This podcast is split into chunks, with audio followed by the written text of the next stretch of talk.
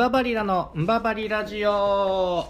はい。どうもんばばりらガタトゥでございます、えー、今日はですね運動不足解消のための運動について、まあ、最近ちょっと僕が気づいたことをお話ししていきたいなと思います。まああの運動不足はね万病のもとと言いますよね。本当実際ねあの僕も筋トレ始めて1年半になるんですがそれまで肩こりとか腰痛とかですねヘルニアも実際やったんですけどもあのー、これね筋トレし始めたら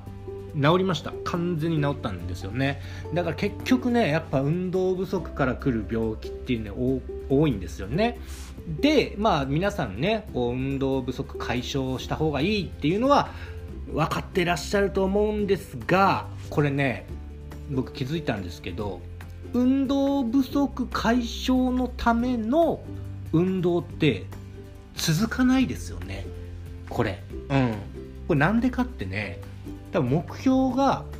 っていうか目的があの低いんですよね。結局運動っていうのは手段であって目的じゃないと思うんですよ。例えば、まあ、僕なんかはその運動不足解消のために走るのは苦手。で、まあ、筋トレはしてみようかなっていう興味があって。でどうせだったらまあムキムキになりたいなと。かっこいい体作りたいなっていう目標があって今1年半筋トレ続いてるわけですよ。だからその運動筋トレするっていうことの先に目的があるからこれ続いてるんですよね。目的もなしにとりあえずジム行ってやってみるけどなんかきついから続かない。で結果ジムやめちゃうみたいな人結構いらっしゃるんじゃないでしょうかね。その先のね目標を設定した方がいいですよ。例えばマラソン大会に出て完走を目指すとか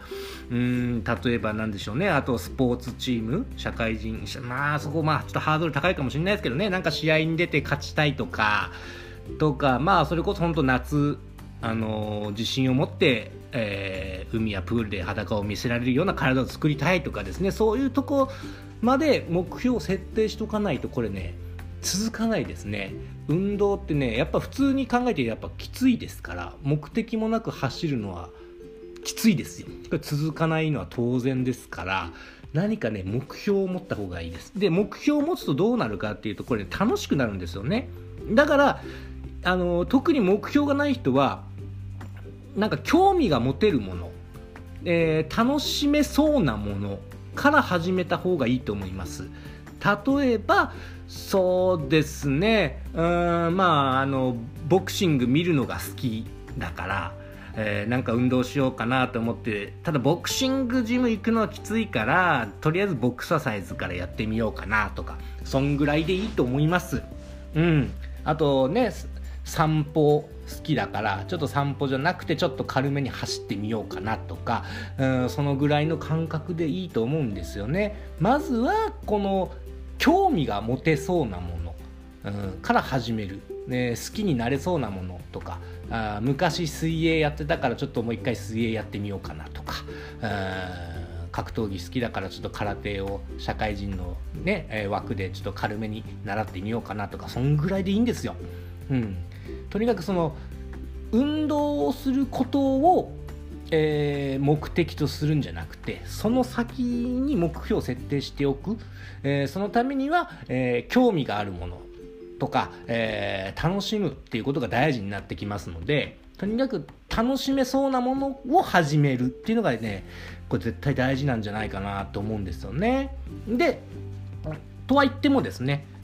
その好きになれそうなものとかなかなかいや俺ないよと興味ある運動ないしうん好きな運動もないですという方結構いらっしゃると思うんですけどもそういう方はですね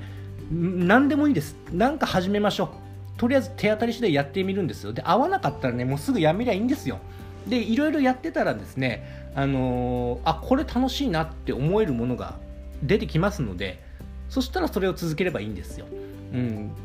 合わなかったらやめりゃいいんですよ。だからもう体験入門とかいっぱいあるじゃないですか、うん、そういうのをね手当たり次第やってみるといいですよ、うん、絶対ね何かね自分がハマるスポーツ運動っていうのは絶対ありますから、うん、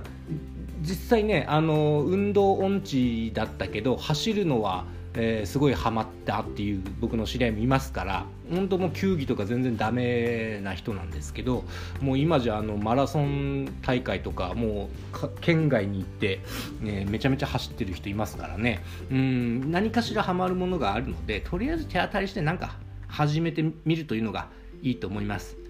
でこれ人間の脳みそって不思議なもんでですねあの頭で考えてばっかりだと体動かないんですよね、うん、実は逆で体動かしてメンタルが変わっていくんですよ。だから先にね頭の中でいろいろ考えててもね何も好転しないのでまず何か始めるっていうのが大事ですよね。だからとりあえず家の中で、えー、筋トレ腕立て10回でもいいですよ腹筋10回とかねシャドーボクシングとかでもいいんじゃないですか何でもいいのでとりあえず始めてみて、えー、興味が出てきたもの好きになってきたものを続けるというパターンがですね、えー、長続きの秘訣じゃないかなと思います本当あのー、30超えるとね本当ガタきますよあのー、僕もね、ほんと30超えてから体力の衰えを感じました。で、もう今ね、40が目の前に迫ってきているわけなんですけども、やっといてよかったなと思いますよ。なかなかねあの今からね筋トレとか運動を始めたくない始めるのが億劫だなっていう方ね